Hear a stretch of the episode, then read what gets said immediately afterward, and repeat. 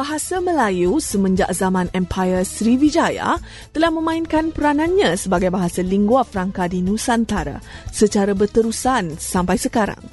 Penjajahan kuasa asing tidak menjejaskan penggunaan bahasa Melayu sebagai bahasa lingua franca. Ciri ketahanan ini menunjukkan bahawa bahasa Melayu mempunyai potensi untuk terus berkembang pada masa akan datang. Bahasa Melayu telah terbukti menyatu padukan pelbagai suku kaum di Nusantara. Bahasa Melayu telah diterima sebagai bahasa penyatuan walaupun bukan bahasa yang dituturkan oleh suku bangsa yang terbesar di Nusantara. Bahasa Melayu adalah bahasa yang fleksibel dan dapat disesuaikan dengan perkembangan ilmu pengetahuan. Pada zaman Sriwijaya, bahasa Melayu telah mengambil istilah-istilah agama Hindu dan Buddha daripada bahasa Sanskrit. Kemudian, pada zaman Kesultanan Melaka, bahasa Arab mendapat tempat di dalam bahasa Melayu untuk menghuraikan ajaran-ajaran Islam pula. Walaupun Portugis adalah musuh kepada orang Melayu setelah mereka menawan Melaka, bahasa Melayu sekali lagi telah diperkaya. Akhir sekali apabila British menakluki tanah Melayu, perbendaharaan kata Melayu telah diperkaya lagi oleh istilah-istilah bahasa Inggeris.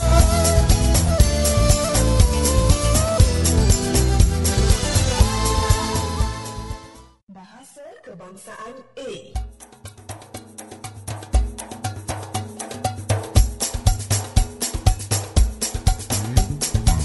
Sepanjang bahasa Melayu digunakan sebagai bahasa lingua franca dari zaman Sriwijaya hingga kini, bahasa Melayu telah berperanan sebagai alat perpaduan. Pada masa Sriwijaya berkuasa, kemudian diikuti pula oleh Kesultanan Melayu Melaka dan Kesultanan Johor Riau, bahasa Melayu telah menjadi alat perpaduan yang menyatupadukan suku-suku bangsa di Nusantara. Pada masa penjajahan Inggeris dan Belanda, bahasa Melayu masih memainkan peranan sebagai bahasa perpaduan. Apabila Malaysia dan Indonesia didatangi oleh suku-suku bangsa yang bukan serumpun dengan suku-suku bangsa di Nusantara, iaitu orang Cina dan India, sekali lagi bahasa Melayu memainkan peranan sebagai bahasa perpaduan. Bangsa-bangsa pendatang ini bersedia menggunakan bahasa Melayu sebagai bahasa perpaduan di antara pelbagai kaum di Malaysia penerimaan bahasa Melayu sebagai bahasa rasmi dan bahasa kebangsaan oleh semua kaum adalah satu tanda bahawa mereka menerima konsep bahasa Melayu sebagai bahasa yang dapat menyatu padukan masyarakat Malaysia. Mereka menerima bahawa bahasa Melayu patut dipelajari oleh semua kaum agar mereka dapat berkomunikasi dengan baik antara satu sama lain. Oleh itu, mata pelajaran bahasa Melayu diwajibkan kepada semua pelajar pada semua peringkat sekolah Sebaik sahaja bahasa Melayu dijadikan bahasa kebangsaan Malaysia.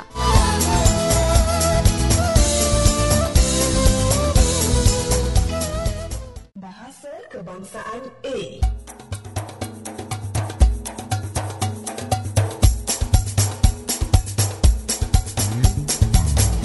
Status sesuatu bahasa itu dapat ditentukan melalui sejauh mana meluasnya penggunaan bahasa tersebut – Antara kriteria yang digunakan untuk mengukurnya adalah melalui penggunaan bahasa itu dalam bidang akademik.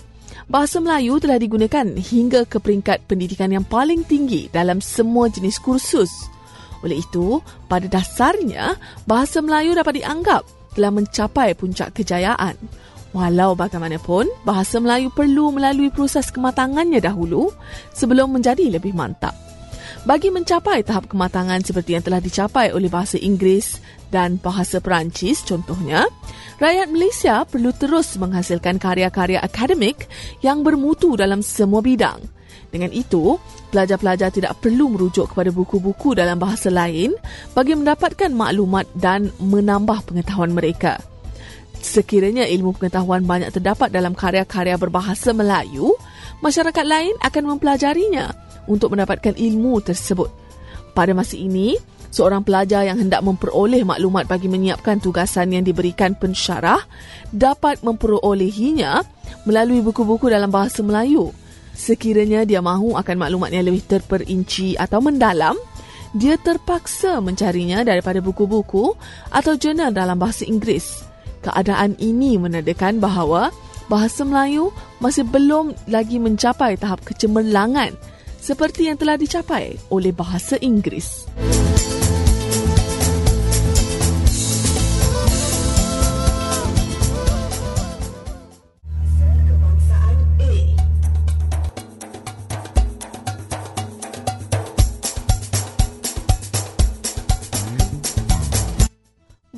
Melayu dalam konteks komunikasi tradisional telah memainkan peranannya sebagai bahasa lingua franca semenjak zaman Empire Sriwijaya lagi. Pada hari ini, hampir semua rakyat Malaysia dapat berkomunikasi dengan menggunakan bahasa kebangsaan kita. Bahasa Melayu telah digunakan sebagai bahasa dalam semua bentuk komunikasi secara meluas, melainkan dalam sektor swasta bahasa Melayu sebenarnya mempunyai potensi untuk menjadi bahasa antarabangsa kerana empat buah negara Asia Tenggara iaitu Malaysia, Indonesia, Brunei dan Singapura menggunakan bahasa Melayu sebagai bahasa rasmi. Era digital, K-economy, kampung sejagat dan dunia tanpa sempadan adalah istilah-istilah yang menggambarkan senario masa depan dunia – era baru ini dapat dijadikan jentera untuk memperkaya sesuatu bahasa dan memperkenalkannya ke seluruh dunia. Satu daripada cara untuk memperkenalkannya ke seluruh dunia adalah dengan menggunakan internet.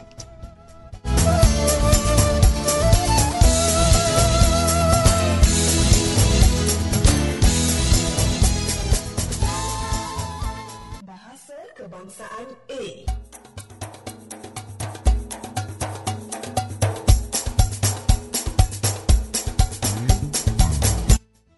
kadar penggunaan bahasa Melayu dalam urusan perniagaan amat bergantung pada sejauh mana penutur-penutur bahasa ibunda itu menggunakannya dalam urusan perniagaan mereka.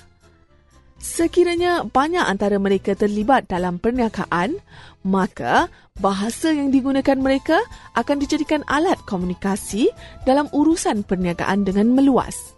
Bahasa Inggeris sebagai contoh menjadi pilihan ahli-ahli perniagaan pada masa kini kerana besarnya jumlah perniagaan yang dijalankan oleh negara-negara yang menggunakan bahasa Inggeris. Contohnya, negara Amerika Syarikat, Kanada, Australia dan Britain.